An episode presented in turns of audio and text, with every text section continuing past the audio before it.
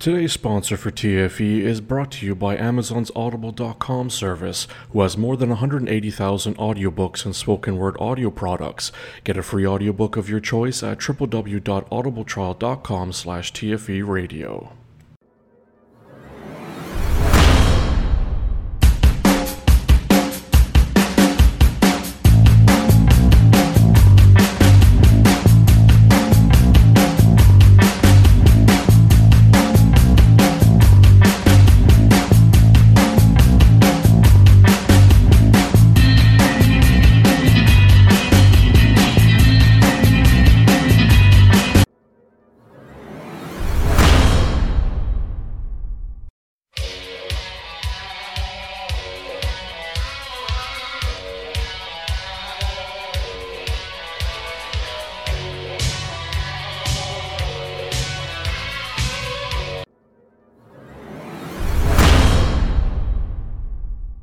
Welcome back, everybody, to TFE Radio Wrestling, episode 6 for Saturday, December 5th, 2020. I'm your humble host and narrator, James Strength Navarro. The Death of a Legend, The Return of an Icon, and The New Invasion is the title of this particular episode.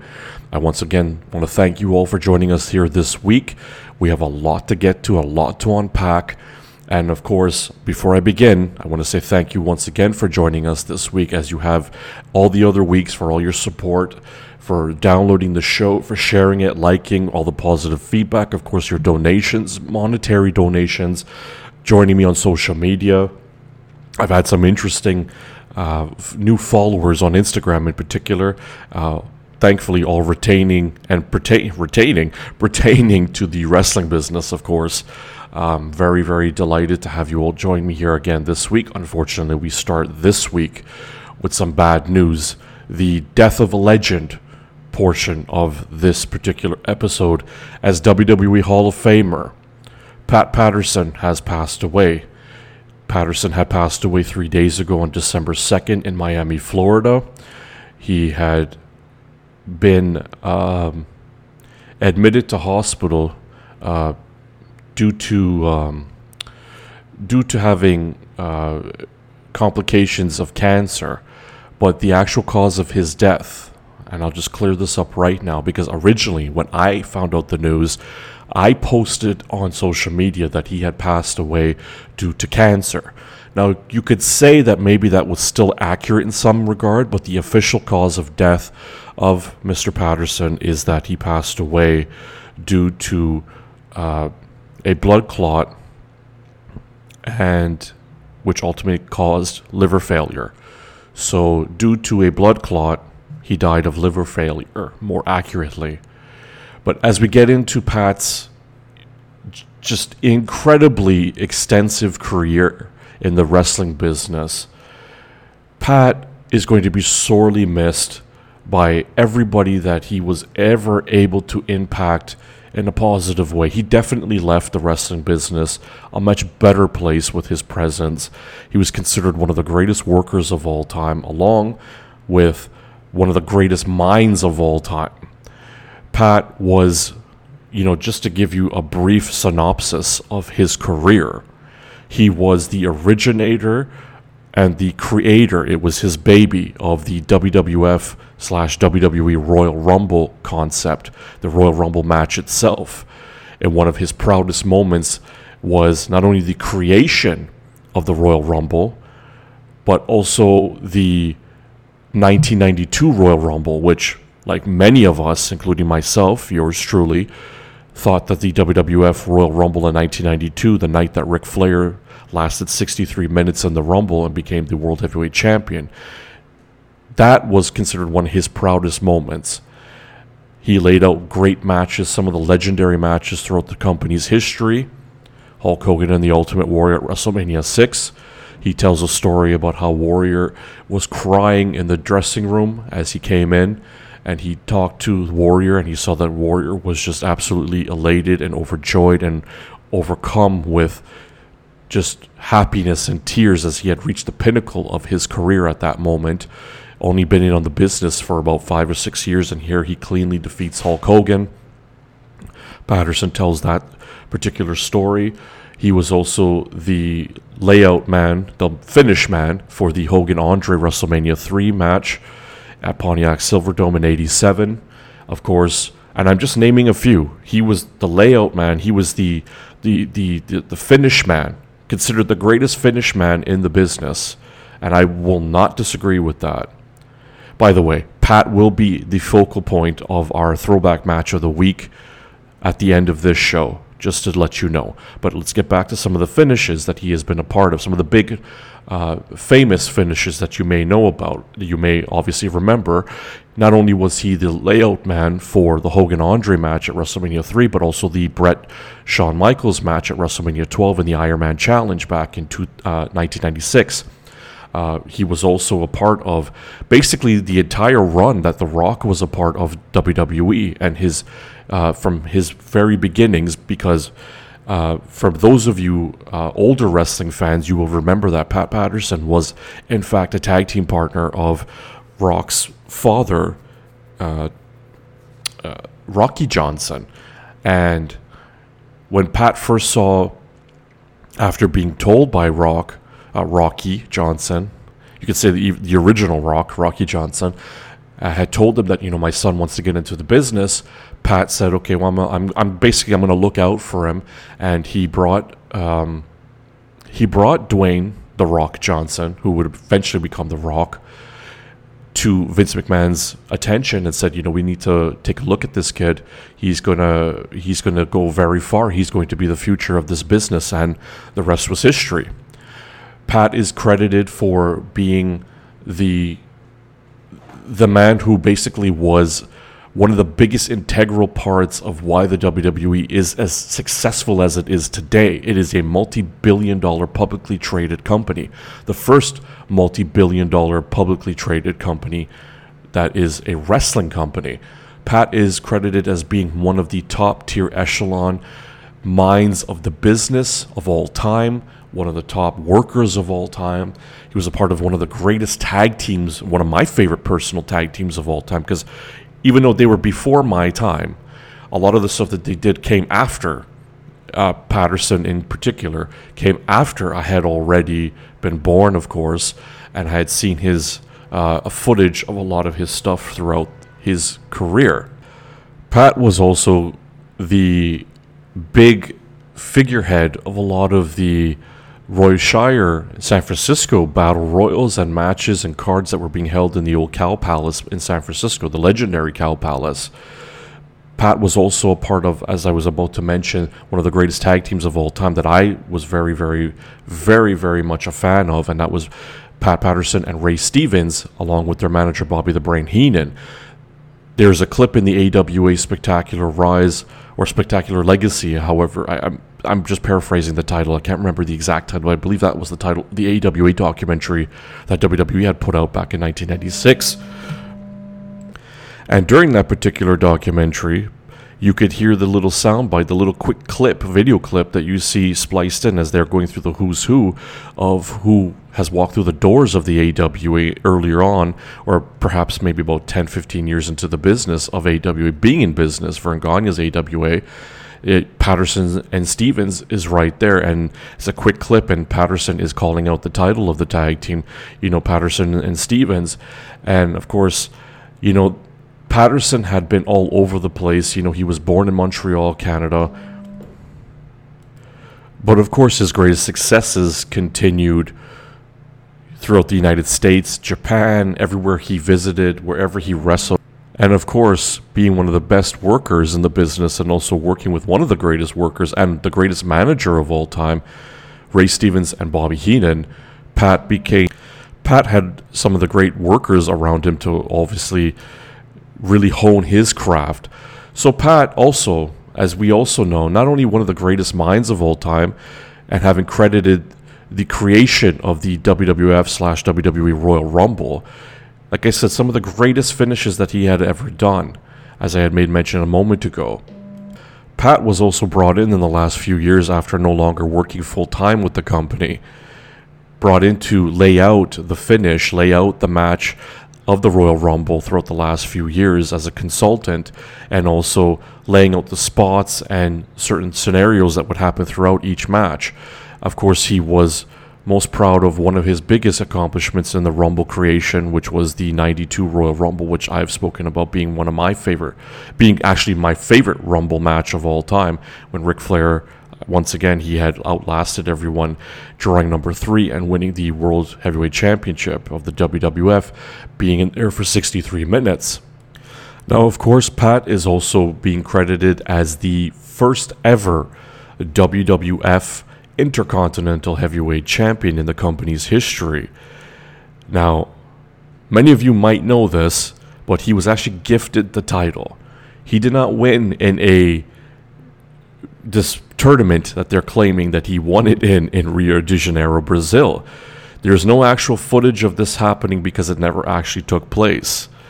The way that the story goes is that as of September 1st, 1979, which our throwback match of the week actually goes back to September 24th of 1979, Pat Patterson was already declared the WWF Intercontinental Champion.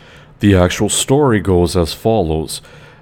Patterson became the first champion as a result of defeating Ted DiBiase to win the WWF North American Heavyweight Championship on June 19, 1979 in Allentown, Pennsylvania, and defeating Johnny Rodz in a fictional tournament final in Rio de Janeiro, Brazil, to unify the North American Heavyweight Championship with the fictional South American Heavyweight Championship to create the WWF Intercontinental Heavyweight Championship. First mention of the Intercontinental title took place on the August 22, 1979 Championship Wrestling program, which aired August 25, 1979, in an interview after Patterson defeated Johnny Rivera. Pat was considered the part of the uh, inner circle of Vince McMahon's management, having created a lot of the success that Vince and the company would ultimately very much enjoy. And ultimately, the company becoming a multi billion dollar publicly traded company was based off a lot of the ideas and creative input and consultation of Pat Patterson and his very genius mind. Now, mind you, Pat was also uh, an integral part in a lot of careers in the company. John Cena, The Rock, Steve Austin, Bret Hart, and the list goes on and on and on. Uh, if there, if there was a Mount Rushmore of minds in the business, Pat Patterson would be on there. Years ago, when I was starting to sort of put a a rough launch, like a soft launch, so to speak, of TFE Navarro's notes, I had created this extensively like scroll worthy blog in which I talked about what TNA wrestling could do in order to really, really take their company to the next level. This was back in 2012, I had put this together. And one of the things I said, and I did my research at the time, one of the things I said in this particular blog, I've now since deleted it. Uh, I might be able to retrieve it somehow. I don't know how, but uh, I will figure it out. But anyhow, what the things that I had said was that they need to get Pat Patterson a part of TNA, part of TNA wrestling. He is one of the best minds, if not the greatest mind in the business, and they could benefit greatly from having him a part of the team because at the time, Pat was already done as a full time employee of the WWE he was such an integral part. I had nothing but respect for him. I never met the man personally, of course, but I obviously was a fan and supporter of what he did backstage and also what he was doing to present what we saw in the ring in front of the camera. You know, some of my fondest memories and some of my fondest wrestling matches that I've ever enjoyed was because of Patterson and his very genius mind and some of the best matches and some of the biggest matches that we've ever seen.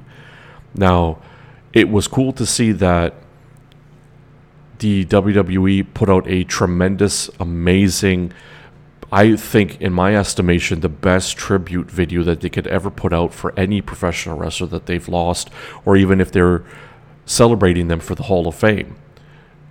for Pat Patterson, they put out an incredible, incredible tribute, and they had the uh, original WWF Intercontinental Championship. They had pulled out from their uh, their archive, their their wherever they had pulled that out from. As I know that they are still trying to work on uh, putting together a physical Hall of Fame, which I believe uh, Shane McMahon is a big proponent of. Uh, so it was very nice to see that WWE paid tribute to one of their longest tenured employees and one of their greatest minds ever, if not the greatest mind, uh, give or take a Paul Heyman or a Vince McMahon or you know what have you. Uh, Pat was inducted into the Hall of Fame in 20, excuse me, uh, 24 years ago, to be exact, in 1996. Uh, Bret Hart was the individual who inducted him into the Hall of Fame. And Pat wasn't without his controversies, of course. Uh, Pat was uh, let go from the company in the early 90s when his name, unfortunately, was brought up by superstar Billy Graham as a part of a sex scandal. And uh, the Ring Boy scandal, as they also called it, that Pat was involved in inappropriate um, behavior backstage with certain individuals and individuals that were no longer with the company. Unfortunately, it sort of put a dark cloud over Pat's name and, of course, the company itself at the time. But all charges were dropped against Pat, from what I understand, and Pat ultimately was rehired back in the company. Mel Phillips and Terry Garvin uh, were never brought back to the company. Terry Garvin ultimately would pass away, I believe, just to cancer, and Mel Phillips basically was never involved in the business again. Uh, Pat continued on, and even in his book that had come out not long ago, a while ago actually, had said that you know a lot has been said, and he had never really spoke about this casting couch, a part of the business that he was. Uh, responsible for bringing in certain individuals if they were to do certain things with him. Mind you, again, in case I had not mentioned, Pat was openly gay. He was the first openly gay superstar in the business.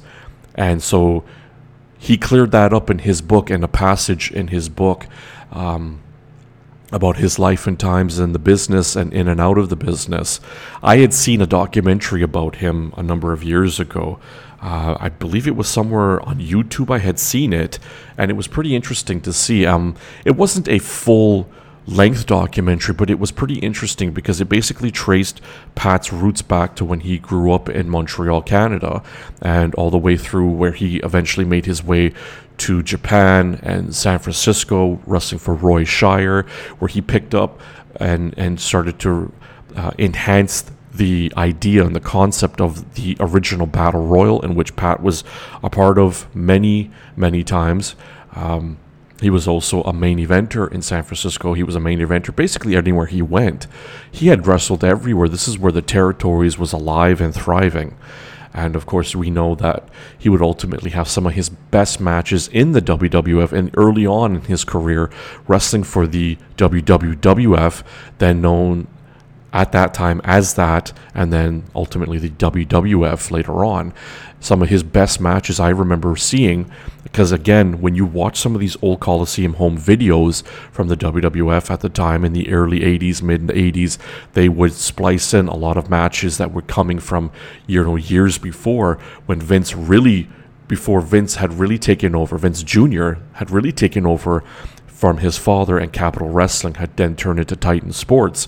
Pat Patterson was involved in some of the best matches I had ever seen, some of the most brutal matches and best worked and it, goes to show you how much of a great worker he was when he would be a part of those original boot camp matches with sergeant slaughter in 1981 you know and around that time.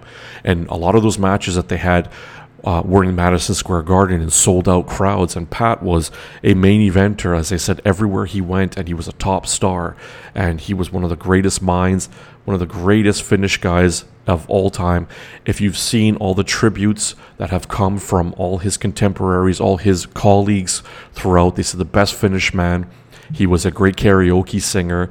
He loved singing Frank Sinatra's My Way, which, if you also remember, they used Pat Patterson, just to tie this in together, Pat was a huge fan of My Way by Frank Sinatra. Not the Limp Bizkit version, but Frank Sinatra's version, the one that I actually love very, very much, and I would ultimately hope would be used for when the casket drops for me.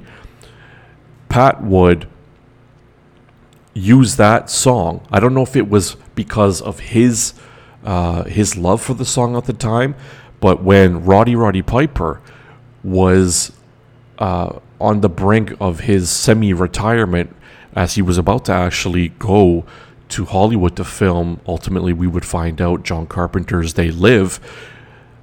In 1988, it would eventually come out. Piper had gone away. When they played a tribute video for him, when they did an interview segment on Saturday Night's Main Event, uh, believe in early 87, just before Piper was about to embark on his Hollywood film career after taking some time off from WWF, and obviously his last match was supposed to be his retirement match, quote unquote, with adorable Adrian Adonis and the haircut match. They had that tribute and the song and the video package of Piper's career in the business in the WWF at that time. He was there for about roughly two and a half, three years already. He started in about late 84 in WWF, and they had played My Way, Frank Sinatra's My Way, to this Roddy Piper tribute. So, also, Pat was at ringside. He got down on one of the steps because this is where they had the big uh, ring cart that used to bring all the wrestlers to and from the ring. Now, remember, Pat was right there. You could see him in his suit and his tie, you know, with the, the, the fluffy blonde hair and everything. And he gets down onto one of the steps and he just he shakes the hand of Roddy Piper and they have like a very hearty shake and it was you know it was a nice little heartwarming moment. And that was and Piper just goes crazy he's like yeah and he's he's celebrating and he takes off. Uh, he takes off on one of the ring carts if you remember before his match with Adonis he he jogs to the ring with to a massive ovation but Pat was right there at ringside for Piper. So you see how all that tied together, and ultimately both gentlemen would be in later years a part of the WWE Network original WWE Legends House. And that's where uh, a lot of the individuals supposedly were a little shocked, even though they all knew that Pat had come out free and clear that he was openly gay. And Piper obviously knew that as well. Uh, Piper has then since passed on, of course. But if you look at everybody that was a part of that Legends house, just about everybody on that cast is no longer around. Uh, Howard Finkel passed away earlier this year. I mean, Gene Okerlund passed away at some point last year. Um, Roddy Piper a few years ago, now Pat Patterson. And so Pat has an extensive, long career in this business that he will be sorely missed. The tributes are plenty. I made a mistake by saying that he had passed away from cancer. You could say that ultimately it was a trigger due to the cancer that he was um, dealing with at the time. He had also suffered from dementia. Uh, he was suffering from dementia. A slight case of it would start to ultimately uh, become a bit um, a bit more enhanced. But Pat, the official cause of his death was that he had passed away from a blood clot. Uh, he had passed away from liver failure due to complications of a blood clot. And you could say that the trigger was the cancer that he was dealing with in the same uh, area of his system. But Pat uh, had an extensive career. He had just he had been a part of a lot of um, uh, a lot of tough times in his life. You know, he was born into an impoverished French-speaking family in Ville Marie borough, a borough of Montreal, Quebec, Canada, on January 19, 1941. He began training. Re- he began he began training to wrestle at the age of 14 at the St. John Baptiste. Patterson was raised as Roman Catholic and was an altar boy, and he had ultimately started his career in Montreal in 1958 for promoter Silvio Sampson. He was known as Killer Pat Patterson. He had then moved on to big time wrestling in 1962. Uh, he had immigrated to the United States to pursue his professional wrestling career. He was uh, he had worked for Tony Santos' big time wrestling promotion in Boston while living and working in Boston. And he had then eventually met his longtime partner, uh, Louis Dondero, who would ultimately be basically with Pat throughout his life, and they were longtime lovers um, and longtime partners. Uh, Pacific Northwest Wrestling for three years. He was there. He was recruited by Mad Dog Vachon for Don Owens' Portland, Oregon based Pacific Northwest Wrestling promotion, a place that Roddy Piper had also um, gained a lot of his stardom with as well and had tremendous respect for Don Owens. And Pat had an extensive career there for a good three years. He had held the NWA Pacific Northwest Tag Team Championship on two occasions. This is when PNW had uh, been still a part of the NWA collective. And on October 2nd, 1964, Patterson had defeated Pepper Martin for the NWA Pacific Northwest Heavyweight Championship. He held the championship for six weeks before losing to Martin. Patterson would won the championship again in 65 and 66. Then the two year run in which he was a part of the Blonde Bombers, along with Ray Stevens and Bobby Heenan was their tag team uh, manager at some point, uh, including especially when they were in the AWA. Uh, Patterson was hired by Roy Shire for his San Francisco, California based big time wrestling promotion. At Shire's request, Patterson dyed his hair blonde to form a tag team with Ray Stevens, the Blonde Bombers. The tag team won the NWA World Tag Team Championships in 65 and again in 67. The Blonde Bombers were described by Bret Hart as considered by many to be the best tag team of the 1970s. I would concur he was also uh, one of the part of one of the greatest tag teams I had ever seen. Period. They wrestled for the NWA, excuse me, Patterson in 68 had wrestled for the NWA Western States Wrestling in Amarillo, Texas as Lord Patter- Patrick Patterson, winning the NWA North American Heavyweight Championship and NWA Brass Knuckles Championship. And then he embarked on a six week tour of Japan facing Antonio Inoki, the Japanese legend, in a series of matches. Stevenson then would then later turn face in the late 60s. He had a feud with the heel Patterson, so they had culminated in a bunch of Texas death matches in which Stevens ultimately c- claimed the title from Patterson. In 1970 and 71, Patterson wore a mask during his matches and would cheat by placing a foreign object under the mask to add power to his headbutts. In 72, Patterson turned face again after feuding with Lars Anderson, who was managed by Dr. Ken Ramey. Later that year, he tamed with the aforementioned Rocky, Rocky Johnson. And, excuse me, if you hear a little buzzing there, some of my alerts are going off again. Maybe we might get another one. Okay, but as I continue, Patterson had teamed with Rocky Johnson and won the Tag Team Championship. In 75 and 81, Patterson won the Cow Palace Battle Royal in San Francisco. He moved on to, in 1977, to wrestle for Eddie Graham's Championship Wrestling from Florida. He won the NWA Florida Television Championship and the Florida Tag Team Championship, and he also served as a booker. Now, I had made mention of this a moment ago that Patterson was also a part of the AWA at one point. For a good five years, he was in and out of the AWA doors.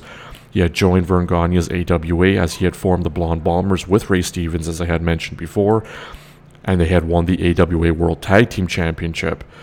Patterson performed intermittently for the AWA, as I mentioned, until 1983. He had also gone in 79 to tour Japan with New Japan Pro Wrestling.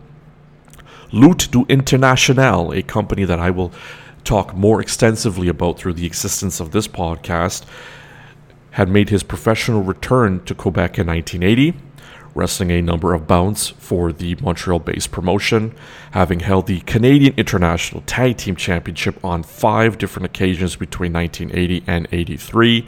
And of course, what we would then later know as his World Wrestling Federation, World Wrestling Federation, and World Wrestling Entertainment career, being the North American champion, the Intercontinental champion, his retirement. He had sporadic roles throughout the company, as I had made mention. If I did not mention it, he would come uh, as a consultant after having been one of the longest tenured employees of WWF slash WWE to come in and work the spots and the layouts of the last few Royal Rumbles over the last few years. And he was, of course, if you were a fan and you grew up in the 90s and you were a part of the enormous, monstrous run of the Attitude Era, where all companies were clicking at that time WWF, ECW, WCW, and so on and so forth. He was known as a stooge along with Gerald Brisco, which I was not a fan of because I always considered Patterson to be a very serious star in the business, and they were making basically light of him being a part of the upper echelon of Vince McMahon's inner circle. Wasn't a fan of the Stooge character. I wasn't a fan of it at all. He had become one of the oldest champions ever, winning the Hardcore Championship at age 78. Uh, you know that um, that ultimately, excuse me. Yes, he had become one of the oldest uh, active uh, well, one of the oldest in history, in the, in the company's history, winning the 24 7 championship, excuse me, at 78 years old. I knew something wasn't right there. But anyway, Pat Patterson will definitely be missed. He, again, was a part of a lot of controversy, unfortunately, due to some allegations made to him, uh, made about him during the early 90s sex scandal and the Ring Boy scandal, as they called it at the time where Vince McMahon and company, including Pat Patterson, Terry Garvin, Mel Phillips, were uh, accused of sexual harassment, sexual abuse, um, misconduct, all kinds of things of that nature. Patterson eventually was brought back to the company, and the rest was history. Uh, Mel Phillips, Terry Garvin never came back to the company. Terry Garvin ultimately would die from cancer, and Mel Phillips would uh, ultimately be basically, you could say, blackballed from the business after that.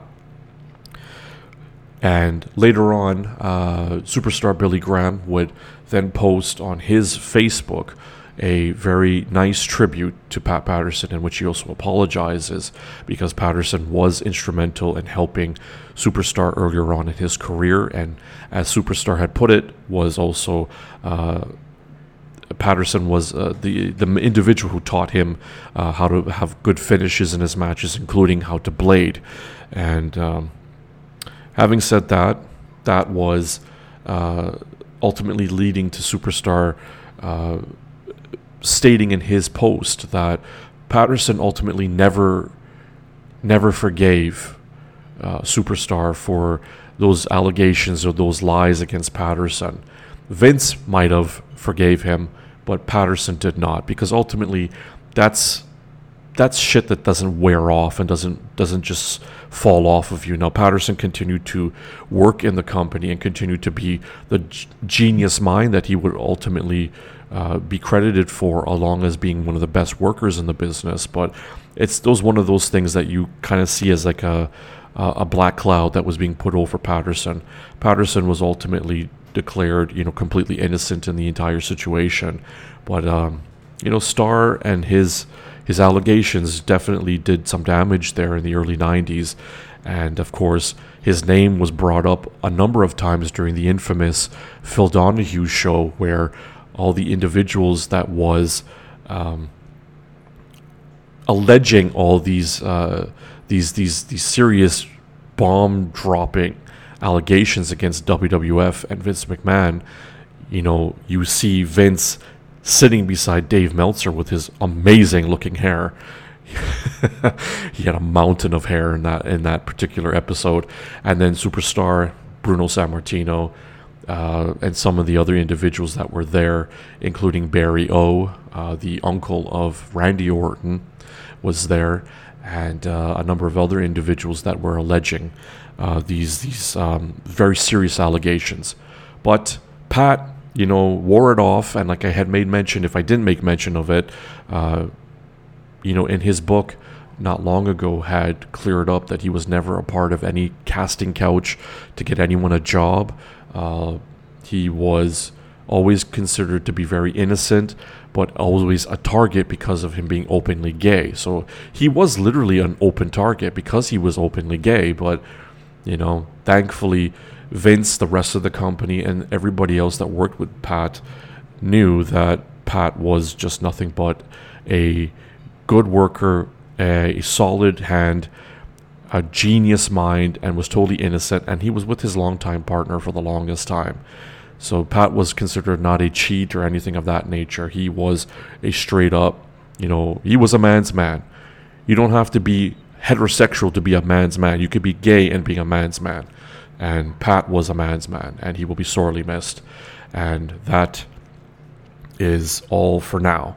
If you would like to read up more about Pat Patterson, you could just do a uh, just a, a simple Google search.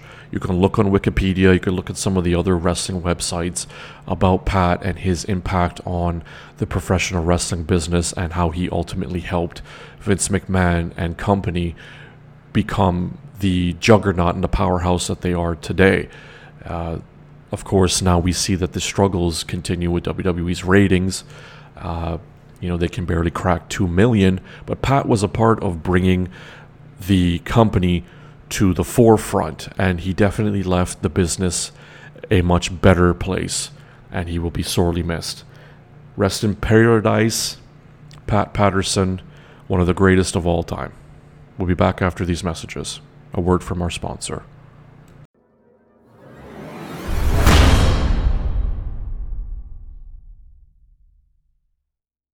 Amazon's Audible service is offering our listeners a free audiobook of your choice and a free 30-day trial membership. Just go to www.audibletrial.com slash TFE radio and choose from over 180,000 audio programs. Download a title free and start listening. It's that easy. Go to www.audibletrial.com slash TFE radio. That's www.audibletrial.com slash TFE radio and get started today.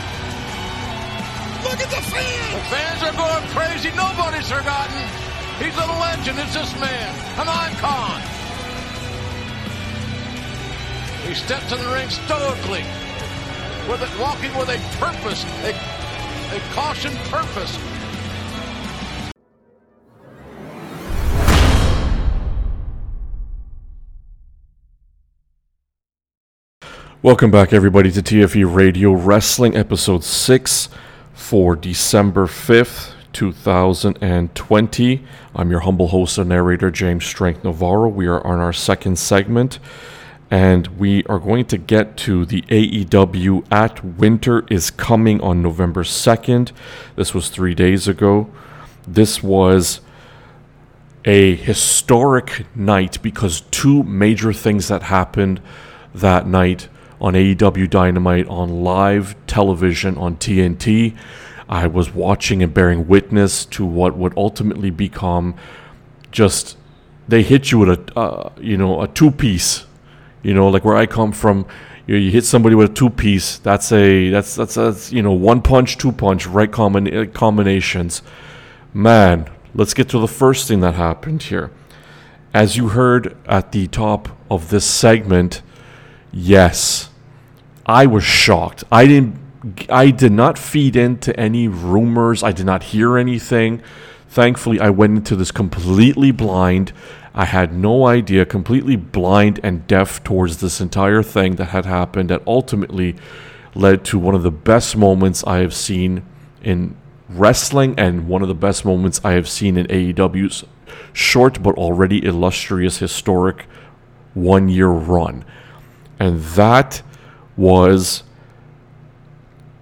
during the aftermath of the tag team match that pitted Cody Rhodes and Darby Allin against Powerhouse Will Hobbs and Ricky Starks.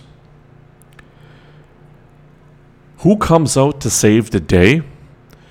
They had been touting and had been promoting for the longest time, for weeks on end, that this was going to be winter is coming, winter is coming.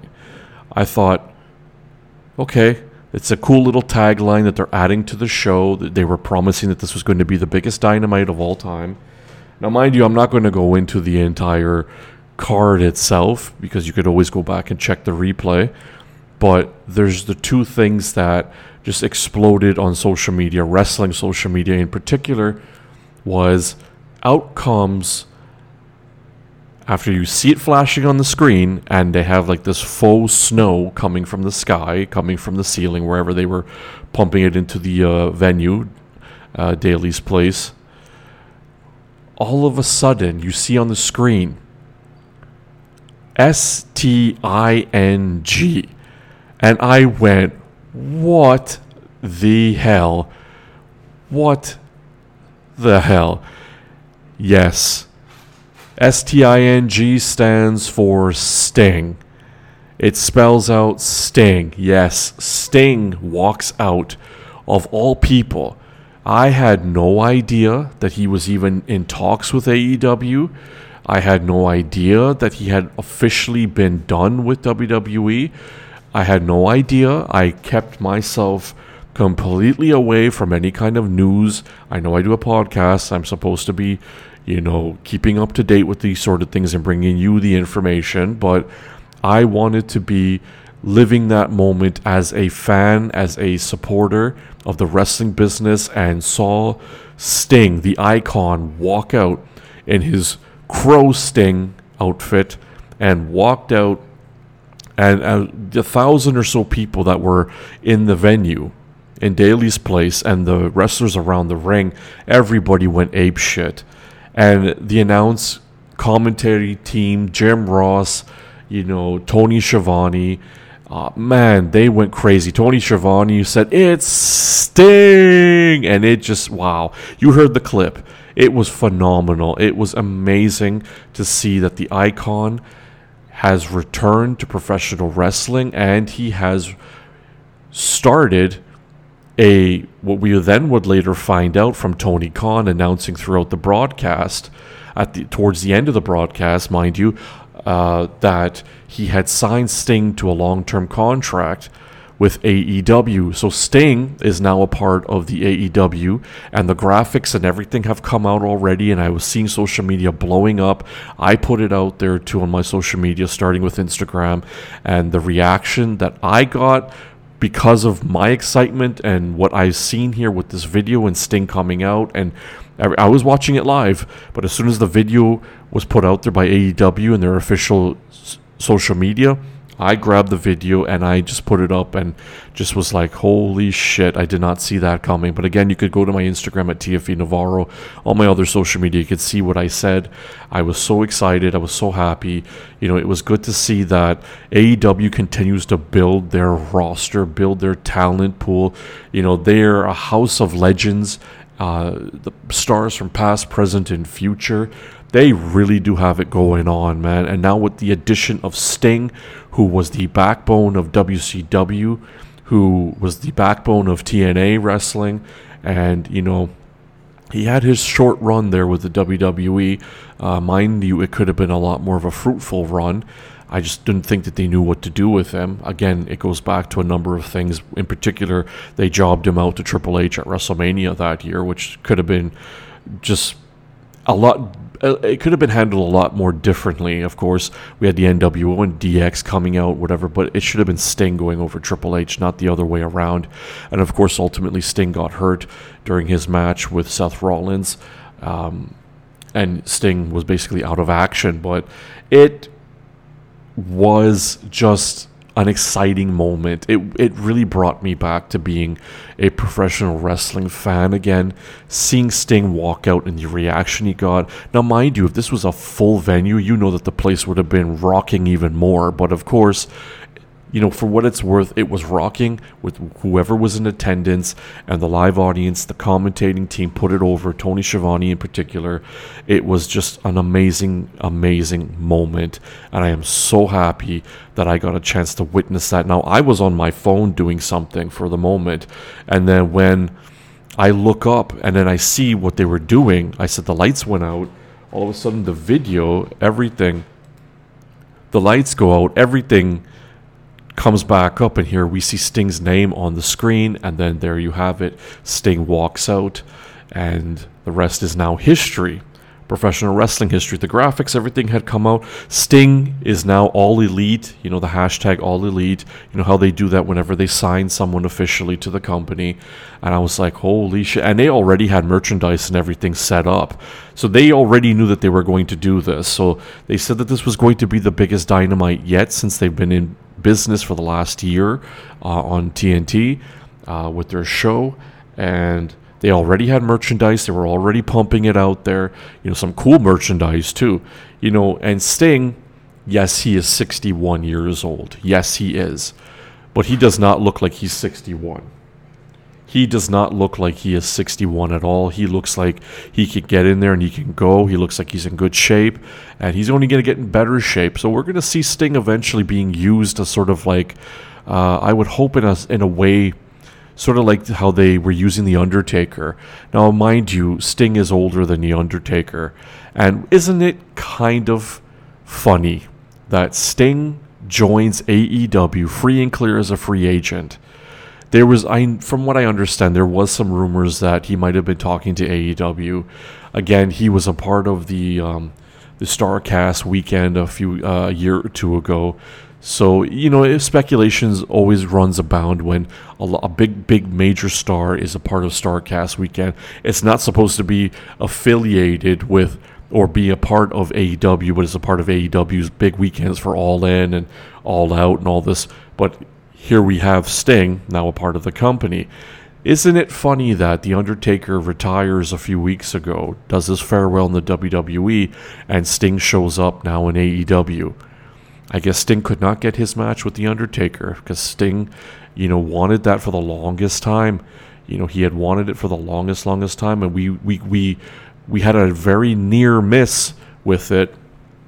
We had a near miss or hit, however you want to put it, when back in 2011, it was rumored would Sting rejoin TNA and re-sign with them, or would he join the WWE and face the Undertaker? And there was the tease graphics that was out there. There was all kinds of things that we were seeing, and the rumors went abound rampant.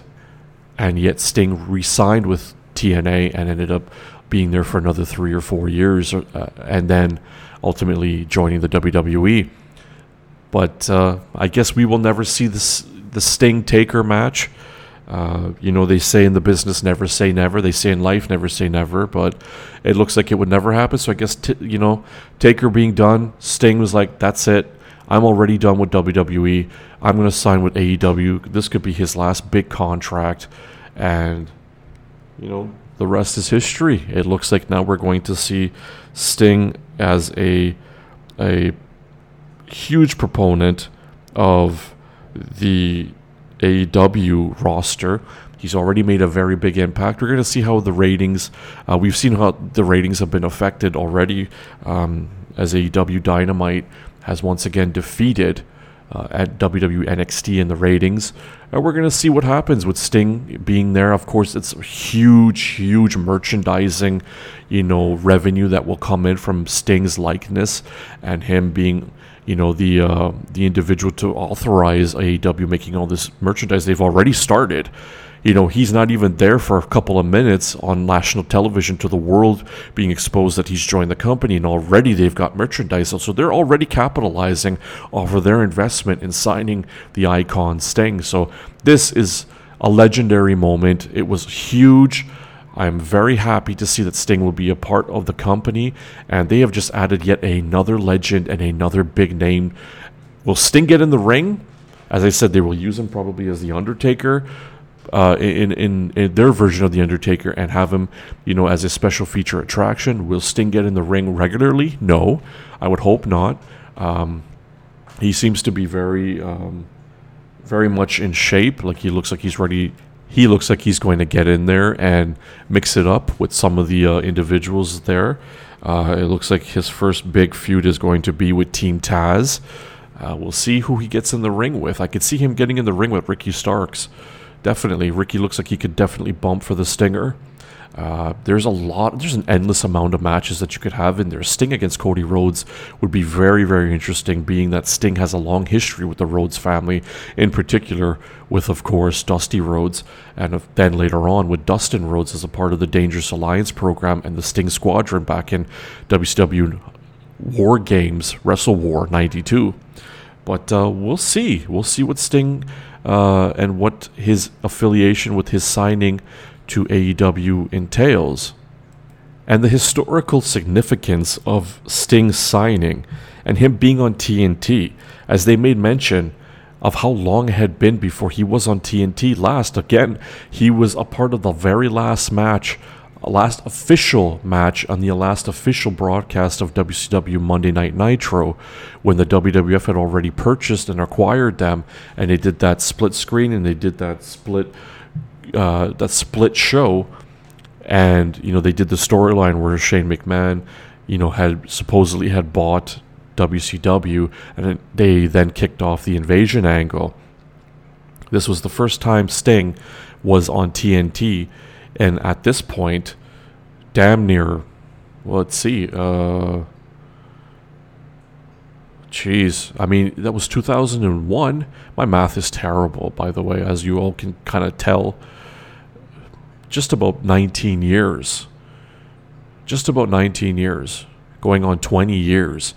In March of next year, as we are approaching 2021 pretty fast, we are going to be approaching 20 years since Sting and WCW had gone out of business, and Sting was in that last match against Ric Flair on the last broadcast of Nitro.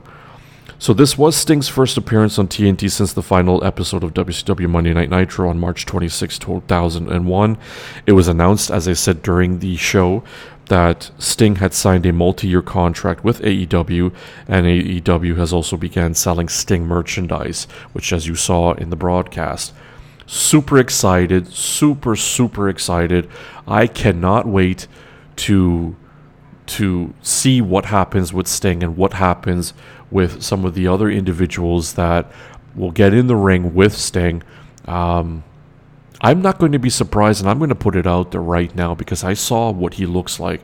He had posted up a. Um, uh, now, mind you, Sting has been posting up a lot of stuff about him now being a part of AEW on his social media. I follow Sting, so I see everything that he does and, and AEW does as well. I get the notifications for everything. But I really think I really think. Actually, you know what? We're going to be back after this after this quick clip I want you to listen to. I'm going to end off with Sting is now a part of AEW officially. I was shocked. I was surprised like a lot of you. I'm super excited to see what the 61-year-old doesn't look like a 61-year-old Sting does with AEW.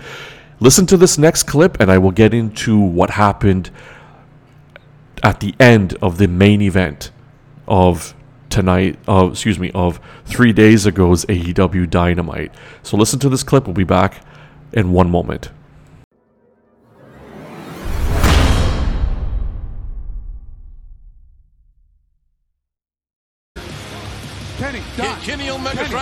Right there with Don, it. there's- Okay, guys. Sir, what what what did you just do? What's going on? What the hell's going on here? Find out this Tuesday night. Tuesday, Dynamite's on Wednesday. this Tuesday, Impact Wrestling on AXS TV. Me and Kenny will tell you all about it, Marvin. What the hell? We've just been jobbed. You're We've not- been you're screwed big time You're here. damn right we've been jobbed.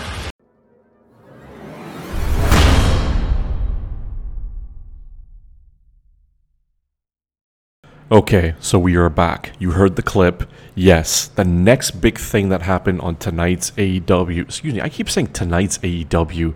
I'm so excited. I feel like I just watched it. I mean, I did watch it again tonight, but it actually was three days ago. This is Saturday. That was on Wednesday night. So you heard the clip. It looks like, well, first, let's just backtrack a second. Kenny Omega is your new AEW World Heavyweight Champion with an assist from his longtime friend, almost someone who's like his uncle to him. Impact Wrestling executive, high executive, Don Callis, as he throws the microphone to Kenny Omega and he knocks Jon Moxley on the head. He's already busted open. He goes for the uh, the one wing angel, I believe it was, and then he pinned him one, two, three, and that was it. Kenny Omega becomes the AEW World Heavyweight Champion. Controversial fashion, we think, okay, that's it.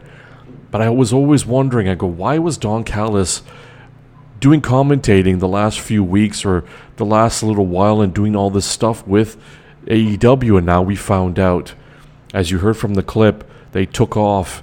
Alex Marvez catches up with them. And Don, as you heard there in the clip, says, We will explain everything on Tuesday. And Alex says, Tuesday, AEW Dynamite is on Wednesday. And then Callis further explains Tuesday on Impact Wrestling, AXS TV, we will explain everything and what's going on. And they take off. Then I start to go, they're doing an invasion angle. Like all of us figured out, wow, that is huge. And it is a good shot in the arm for both companies, in particular Impact Wrestling, because they've got one of the most talented rosters in the business right now. Some of the most exciting action. I try to watch it every Tuesday. Uh, I don't get particularly get a chance to watch it on Fridays. I always catch it via Twitch, their official Twitch channel. And Melissa Santos, who is Brian Cage's wife, uh, is the host in between the segments of the show. And I have been following Impact for some time. I've been watching them ever since they started back in June of 2002 when they were known as NWA TNA, and then TNA Wrestling, and then Impact Wrestling, which they are now. And they have, I think, their best roster to date right now, give or take a few big names, of course, some of the bigger names, including Sting himself. But they are at the top of their game. They just need more viewership. And the fact that AEW Dynamite damn near gets close to a million every week, and they blow and WWE NXT out the water just about every week now, they pretty much have won the Wednesday night war. It's going to be a huge, huge thing to have more viewership to Impact Wrestling as I pull my chair up a little bit closer to the microphone here, get a little bit more cozier. It is going to be a huge thing to have Impact have more eyes on their product by way of this invasion with AEW. Now, the amount of talent that AEW and Impact Wrestling have exchanged and can exchange right now, it brings me to a point I must make immediately right now. Now, number one, just to backtrack, Moxley is no longer AEW World Champion. He had a nine month plus run. He won the title at the end of February of this year, just before the COVID had hit. He had defeated Chris Jericho. He had held on to that title for nine months. Nine months and some change. Kenny Omega is now the AEW World Champion. He is now the third champion in the company's history. Chris Jericho held that title for about six months or so, six, seven months, dropping it to Jon Moxley, holds it for about nine months. We may see Kenny Omega holding on to that title for a long time to come.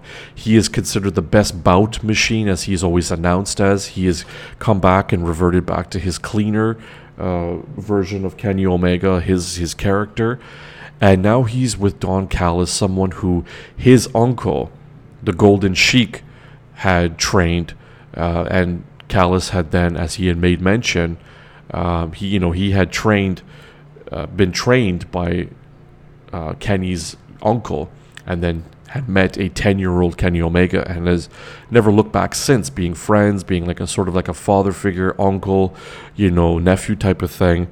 And with the kickoff of this invasion and the the excitement that I've seen so far with uh, some of the other YouTubers, uh, in particular Salt Monster, as I saw his um, his live chat that night uh, when uh, AEW Dynamite had gone off the air, and the excitement in the chat with all the people saying this is going to be a big thing, this is exciting, you know, this, that, and the third, and like all the possibilities, all the scenarios, all the different matches that they could have.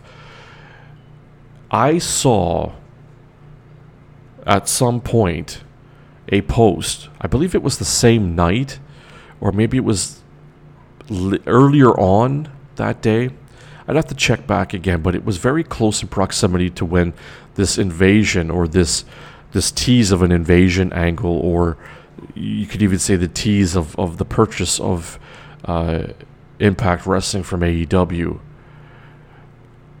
I saw Kurt Angle making a post on his Instagram. He had put up a post. He make. He made a post and he put it up. Excuse me. He put up the post and he looks incredible. He looks like he slimmed down and he looks like he has been wrestling for the last 10 years, just kicking ass and taking names.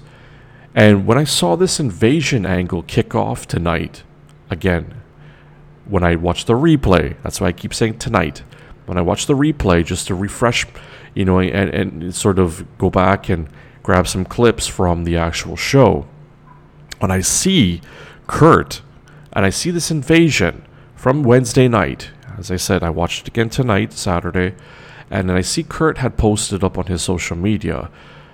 I I am not opposed and I would not be surprised at either Impact or AEW signing Kurt Angle as an active in ring performer. I am not against that.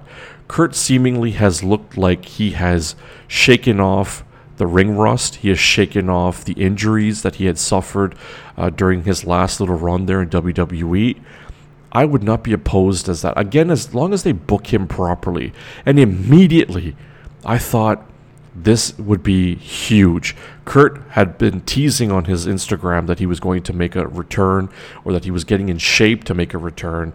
Of course, he has done some some endorsement uh, type deals with a number of individuals. I believe one of them was with Mike Tyson, and um, I believe Chavo Guerrero, if I'm not mistaken. But he looks like he's about to get in that ring, and I think he's going to either. And don't be surprised if he winds up either back with Impact Wrestling, where he actually had spent most of his career, or he ends up in AEW. Now, if they do this invasion angle, and they do it right we may actually finally see a match that I had always been wondering what would it be like to see these two legitimate badasses in and out of the ring, these two legitimate shooters, to see TNA to see a TNA an NWA TNA wrestling original and Impact Wrestling Hall of Famer Ken Shamrock in the ring with WWE Hall of Famer and TNA Impact Wrestling Hall of Famer Kurt Angle. I think they could put on an entertaining match. They might shoot on each other a little bit if they're not careful, but I would love to actually see that. I think it's still got marquee value on it. Ken looks like, yes, he is older, but he looks incredible shape. Kurt looks like he's incredible shape. So don't be surprised if you see Kurt Angle making his appearance for either one of the companies, if not for both, and back as an in ring performer. It would be a monumental moment to see Kurt back in a ring that is not the WWE. I think they did not handle his return well. I think they did not handle his his his career ending there well. You know, Baron Corbin, no offense to him, but he was not the person I would have liked to have seen gone over Angle in his final match at WrestleMania. It should have been, it should have been John Cena or it could have been, you know, Angle over going over in his last match, his retirement match. But I don't think Kurt is done. I think Kurt is going to join either Impact or AEW. Let the rumors start from now. I'm sure it will happen. I don't see him going back to WWE at all, after especially how they treated him in this last run. They did put him in the Hall of Fame, thankful enough. They did put him in the big match with him and Ronda Rousey against Stephanie McMahon and Triple H. But I mean, other than that, they did have him winning some of his last matches before he uh, ultimately put over Baron Corbin at WrestleMania a year or two ago. I do think that Kurt does have a lot of gas left in the tank. As long as he's booked properly and he maybe tries to wrestle a bit more of a um, a less intense style, I think his longevity in the business could ultimately turn out to be almost like a Shawn Michaels comeback. You remember when Shawn got hurt? He was out for four and a half years. He came back and he ended up ultimately having arguably his greatest run in the business as a solo performer. So Kurt coming back, I see that happening. Don't be surprised. It was either going to be with Impact or AEW. I don't see it happening with anyone else, especially the WWE. But anyhow, we will stay tuned and watch Impact as I do every Tuesday. I will watch very much with a close, interested eye and see what the explanation is, what promo is being cut by Don Callis and Kenny Omega. Kenny Omega will be, from my knowledge, the first contracted AEW star to appear on Impact Wrestling. So, this is going to be quite the interesting tale that AEW and Impact tell to you and myself, the listener, the follower, and the supporter and fan of both companies. I'm very much looking forward to this, and we'll see. We'll see what happens. Sting has joined. Kenny Omega kicks off the invasion with Don Callis of Impact Wrestling and vice versa. And we'll see what happens. Having said that, we will be back with our next segment which will be actually, usually it would be our, well, it would usually be our third and final segment, but we're coming back. We have a couple more to go. We'll be back after these messages. A word from our sponsor, TFE Radio Wrestling. The title is very much living up to its name. The death of a legend, the return of an icon, and the new invasion. But there is more to this show. Stay tuned. We'll be back after these messages. I would say it's probably going to be our third and final segment, but really our fourth segment. Anyway, you know what I mean. Stay tuned, everybody. We'll be back after these messages.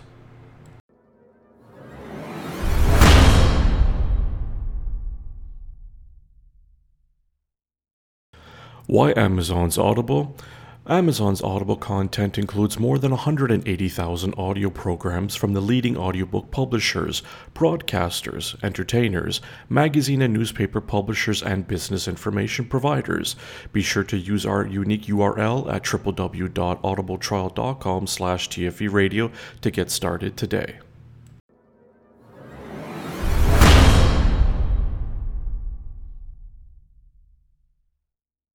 Welcome back, ladies and gentlemen, to our jam packed TFE Radio Wrestling episode 6 for Saturday, December 5th, 2020. Once again, I'm your humble host and narrator, James Strength Navarro. I hope that you are enjoying this particular episode. It is jam packed, it's one of our most jam packed episodes to date. There's a lot to talk about, big headlines in the wrestling industry, both from the side of Pat Patterson's passing, and of course Sting joining AEW and Kenny Omega winning the AEW World Heavyweight Championship the same night as Sting's debut, and also kicking off the invasion angle of AEW versus Impact Wrestling. Before I get to the throwback match of the week, if you had heard in the first segment, if you had listened and paid attention, I was going to have a throwback match of the week that involves the aforementioned legendary Pat Patterson, who passed away a number of days ago. But before I get to that, there is the rumors going around that the WWE performers are reportedly frustrated with one Bruce Pritchard. I'm going to be honest, I've never been a big fan of Bruce Pritchard at all. I've always thought that he was a corporate ass kisser. Even when he was not working for WWE anymore, I think that he was always just trying to kayfabe everybody still and would always just basically toe the corporate line as he was always a part of the upper echelon inner circle of Vince McMahon's, which also included Pat Patterson. I just never felt that Bruce was. Again, I'm getting into a personal commentary. I don't got nothing against him. I've never met him personally. I just always thought that he was just a corporate ass kisser. I just thought that he was always Vince's, you know, um, I think he always just played. He played up this this idea that he was this. Well, it wasn't just an idea, but it was more like it is what it is. Like, are you Vince's mouthpiece? Like, you know everything that Vince was thinking. I mean, ultimately, you could argue a lot of the things that he has said throughout the last little while, the last few years, including on his podcast along with Conrad Thompson. But, you know, arguing that the Red Rooster and the Dusty Rose gimmicks were, you know, phenomenal, and oh, come on. When they were in the WWF, they were made to be jokes. Dusty ran with it, and Terry Taylor tried to make the best of it. But anyway, that's neither here or there at the moment. Bruce Pritchard is someone I'll talk about more in detail as time goes on. I'm not the biggest fan of him. I still don't understand what he has really been able to contribute to this business aside from the Brother Love character at one point and you know the reincarnations of it whenever they would need to have him you know put on the red lobster face and then do the whole brother love you know ridiculous gimmick but I did like it at one point. I, I, started to feel like it was annoying, but I'm not sure. I know that he was a booker behind the scenes, and he was a part of a lot of the big offices in some of the other territories, including with um, with um, uh, I believe it was with Bill Watts, and obviously he was with I think in the Texas territories with um, Tully Blanchard's father Joe Blanchard, and I believe with. Uh, with Fritz von Erich and the WCCW. Again, his history is somewhat known to myself, but I know that he has been spent most of his life, most of his wrestling career in the WWF, now known as the WWE. But apparently, a lot of individuals are very, very, very down on his booking, his uh, the morale that he's bringing to the locker room right now. WWE performers are reported to have told a publication that there's a lot of heat on Bruce Pritchard backstage. Now, I've made mention now that I do not like Bruce Pritchard, so I, I don't care for him. I can't like someone I, I don't know. But the stories and what I've seen and what I've gathered are enough to form an opinion about him. But in case I sound like I'm hating on him. I'm not hating on him. I don't hate on anyone. I'm just stating the facts of how he comes across to me. From what I see, what I've seen in the shoot interviews, what I've seen when he I've listened to when he does his podcast and whatever, I'm just not a fan of him. I think that there are better and bigger minds in this business and people who have done a better job than him. I don't know again specifically what job he's really done uh, I know that he's had a hand in the backstage, um, in the inner workings of the business. I'm not entirely sure what he has really done, but I will tell you that he is no Pat Patterson. He is no Paul Heyman. He is no J.J. Dillon. He is no no Kevin Sullivan. He is no Jim Cornette. That I can tell you that for sure. He's no Eric Bischoff, for that matter. I know Eric Eric has said some things about Bruce, but he has now got a good relationship with him apparently. Especially after his last run, um, he had at some point had some interaction more with Bruce, and being that they're under the Conrad Thompson network of podcasts, I guess they've developed somewhat of a relationship, a close relationship now. But ultimately, anything that happens in the shows and the pay per views that has Bruce's involvement and his writing abilities or style, whether it comes across good or not, it, it ultimately it does not come down to Bruce, and I will give him this. It does not come to Bruce and his last word because we know who the last word will always go to. as long as he's still alive and breathing, and he still continues to be the workhorse that we know him to be. Vince McMahon is the one and only person that has the final say in anything that goes along with the programming and the storylines of the company. What they put out on TV, the pay per views, anything to do with the matches and the booking, the writing, the just everything that involves that is ultimately Vince's final say. Bruce has the ear of Vince McMahon. He's always been there. Bruce has been fired, he's been rehired, he's come back, whatever the case may be, but ultimately Vince has always kept him very close to him. Vince has his ear, of course, and Bruce has his ear. But it is ultimately Vince McMahon that is the one that says yes, or as we say, yay or nay to something. But Bruce convinces. He has more of a convincing approach to getting Vince to agree to things that he does in his booking and his writing.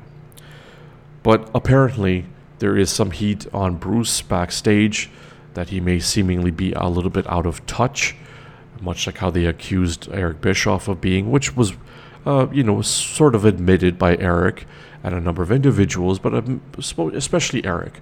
Uh, Paul Heyman, who had been a bit more in tune with the product, uh, had been with the company back since he returned in 2012 with Brock Lesnar. But Bruce is somewhat out of touch from what we can see and what we what we know.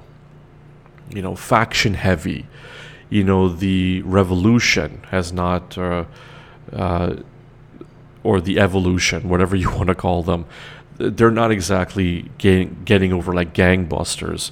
Some of the writing, the ratings are down, but somebody's head has to roll when it comes to this sort of thing, right? Right. So Bruce is the one who's getting the heat, but ultimately, again, the decision is laid upon the lap of Vince McMahon to push forward storylines. So,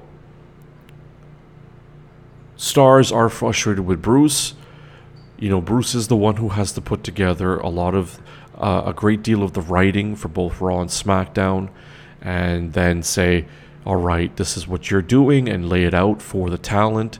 And if they don't like it, which seems to be the, the problem right now, then they ixnay.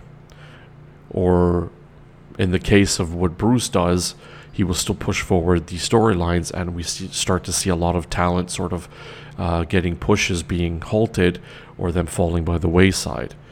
Now, we'll see what happens with Bruce if he's going to continue to be a part of the major storytelling of the programs and the business of the WWE, or if he's going to fall by the wayside, much like Eric Bischoff and Paul Heyman ultimately did. We will see. Having said that, let's get to our final segment within the segment, our final installment, our final segment, whatever you want to call it. God damn it, it's been a jam packed show. Let's just talk about the throwback match of the week. It had been a few decades since I last saw this particular match, and I am so glad I got a chance to see it, especially with the untimely passing of Pat Patterson. This comes to us from WWF Madison Square Garden, a sold out Madison Square Garden from September 24th, 1979. Pat Patterson had already been declared the winner of the fictitious, which we now know throughout the decades as the fictitious Rio de Janeiro WWF crowning of the Intercontinental Champion, its first Intercontinental Champion and a fictitious final victory over Johnny Rodz, another WWE Hall of Famer. Pat Patterson, who does not come to the ring with the title, the Intercontinental Championship, and is not even made mention on commentary, as Vince McMahon Jr. is on commentary and does not speak about it. But Pat is challenging then WWF World Heavyweight Champion Bob Backlund to a steel cage match. This match was roughly about 20 under 20 minutes long. Uh, the actual in ring and uh, the entrances, the in ring Uh, they, the entrances were not too long. They just basically just was a couple seconds long.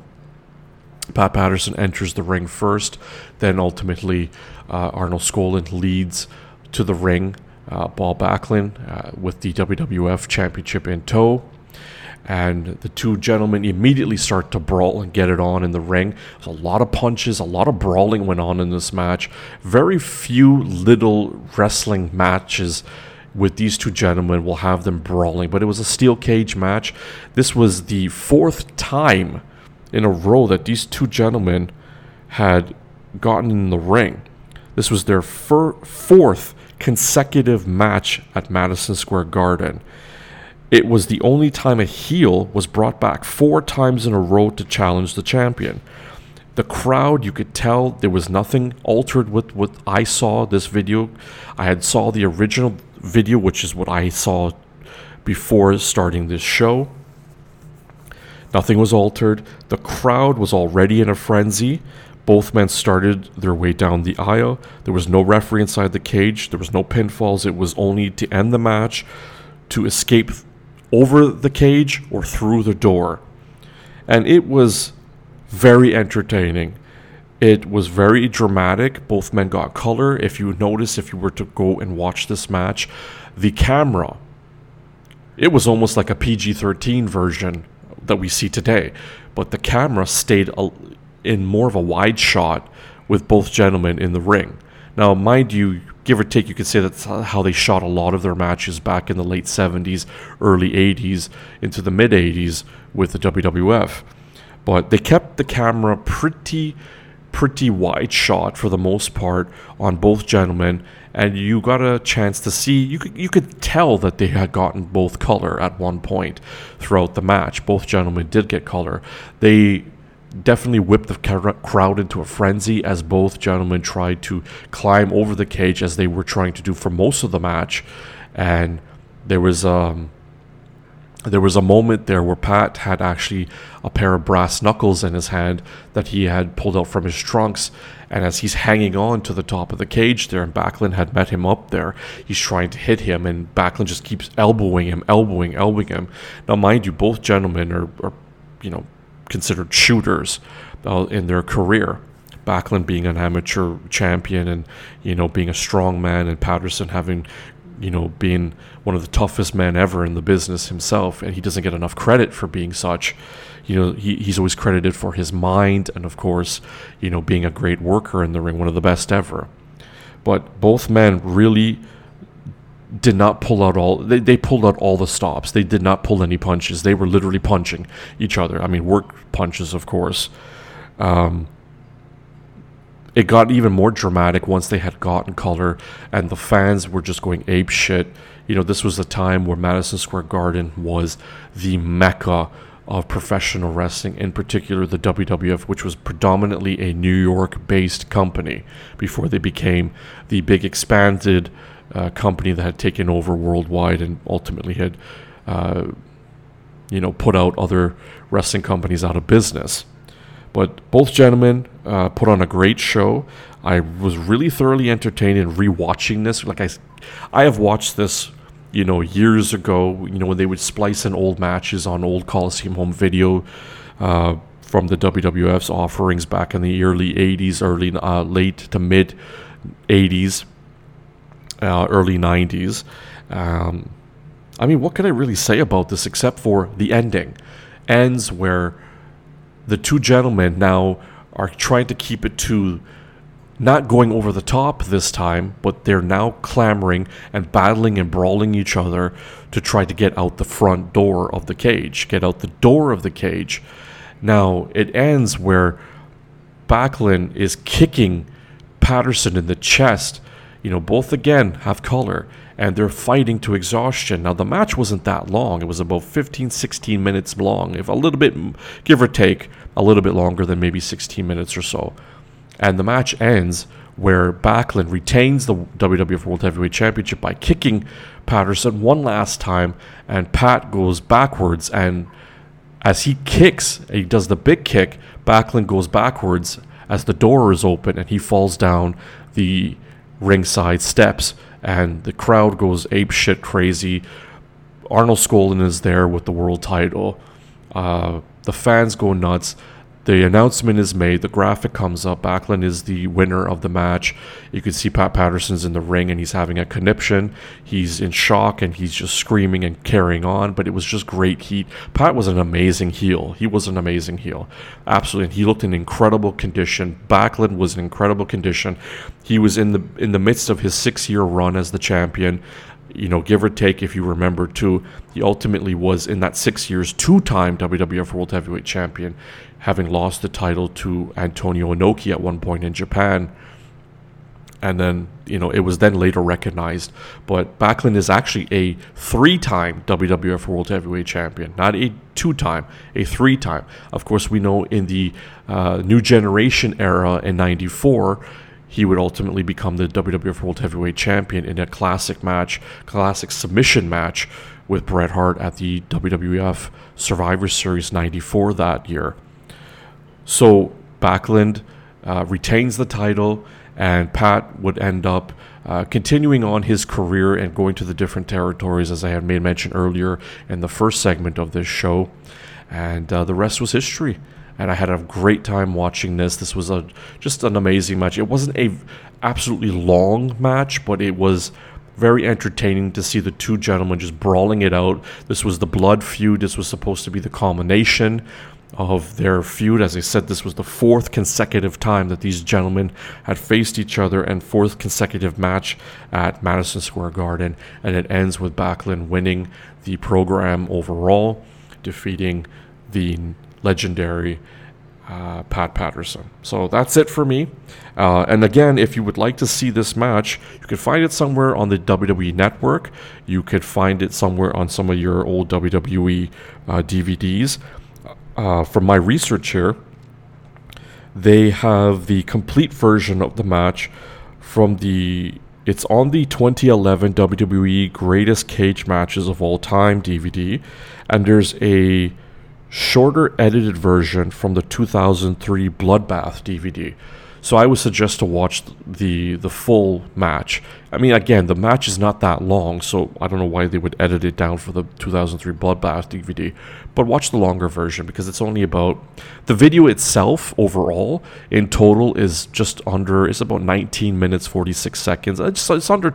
It's about 20 minutes or just a little bit under. But the match itself is about 16, 17 minutes, something like that. So, you know, watch the longer version and you'll be thoroughly entertained. And that is it for the throwback match of the week. I am your humble host and narrator, James Strength Navarro, signing off for this jam packed edition of TFE Radio Wrestling, Episode 6. We have covered all the newsworthy, the biggest things in the wrestling business right now. Join us back here next week. And again, if you would like to donate to yours truly and my company to keep this company and everything that we provide for you as free as possible until we can uh, start selling you guys some merchandise and you can help us out that way too. You can use our unique URL for both Amazon's Audible service. You know how that goes. You heard the commercials throughout the entire show. And of course, you can use our PayPal link, where the link is used to. Uh, uh, you could donate your money to me. It will go directly to me, and then I will then appropriate that money to um, what I would need for the company new equipment, uh, keeping this show as free as possible for you, the listener, and of course, getting into the digital TV that we'll be doing uh, hopefully very soon, and of course, all the self published books. Uh, all the things that we're going to be doing, all the big things, and of course, ultimately doing the uh, the modeling photo shoots and the modeling calendars, the music, the CD, uh, the CDs, the uh, the MP3s of music, uh, the fashion, the promotions. Once the pandemic is open, we could do some live events and production. Uh, you know, as you know, in case I haven't made a mention of it, TFE Empire King Productions is the production side of things that is handling the production of this very show and every show under the TFE radio network and the web and graphic designing and everything else that we got going on. Uh, it helps if you monetarily help us, and it will be used for the company as we are funded by you, the people, as we are for you, the people. And if you're not able to help us monetarily, join us on social media. You could do if and or all of it. You know, you could do this or you could do that or you could do all of it. And that includes you can joining us on social media. Again, my birthday comes up in three days. On Tuesday, I turn the wonderful age of 42. I do not feel 42, but I am turning 42. So don't be afraid to say happy birthday to yours truly on my social media at TFE Navarro. That's T F E N A V A R R O. On Facebook, LinkedIn, Twitter, Instagram, or you could just look up James Navarro. You could join my company on social media as well. It's my urls.com slash TFE worldwide. That's everything social media wise and everything about us online. You could go to that link. I'm fixing it up right now as we speak. And also, you could just go directly to these links if you don't go to that link. And you could join us at TFE Worldwide on Facebook, Instagram, Twitter. Look up TFE, the franchise entertainment, on LinkedIn. And that's it. And of course, let me just go back for a second. If you want to donate, www.paypal.me slash TFE Navarro is our unique URL PayPal link if you would like to donate. And that's it. And before I get out of here, I just want to make mention once again that I had made the announcement last week. We are, in fact, all over as you already know, 60 plus platforms, including, just announced last week, Amazon Music, as we are on Amazon Music's podcast platform to the countries in which Amazon Music is available right now. As they continue to add more countries, Canada will be uh, eventually added as well. I will be getting the updated list as time goes on, and I will then be updating all of you and letting you know in whatever country you live in, whatever state you live in, this is where it's available. But the country so far is everywhere in the United States, Brazil, Japan, Mexico, uh, Germany, and the UK. There you have it, six countries. But if you don't listen to us on Amazon Music, their platform for podcasting, we are all over the internet, all over the world, regardless. We are everywhere. And all you have to do is just download, share, subscribe, whatever you may do, as long as you're listening to us and you enjoy what you hear. Continue to support us, and we'll be back here next week, and I will report back to you how my birthday went right here on this very show and all the other shows under the TFE radio network. And that's it for me, everybody. It's an exciting time in the wrestling business. Please, everyone, be safe. Have a great week. I will come back and tell you how my birthday went. It will be a COVID birthday, that's for sure, but I'm still looking forward to it regardless. So, that's it. Have a good night, everyone. Bye for now.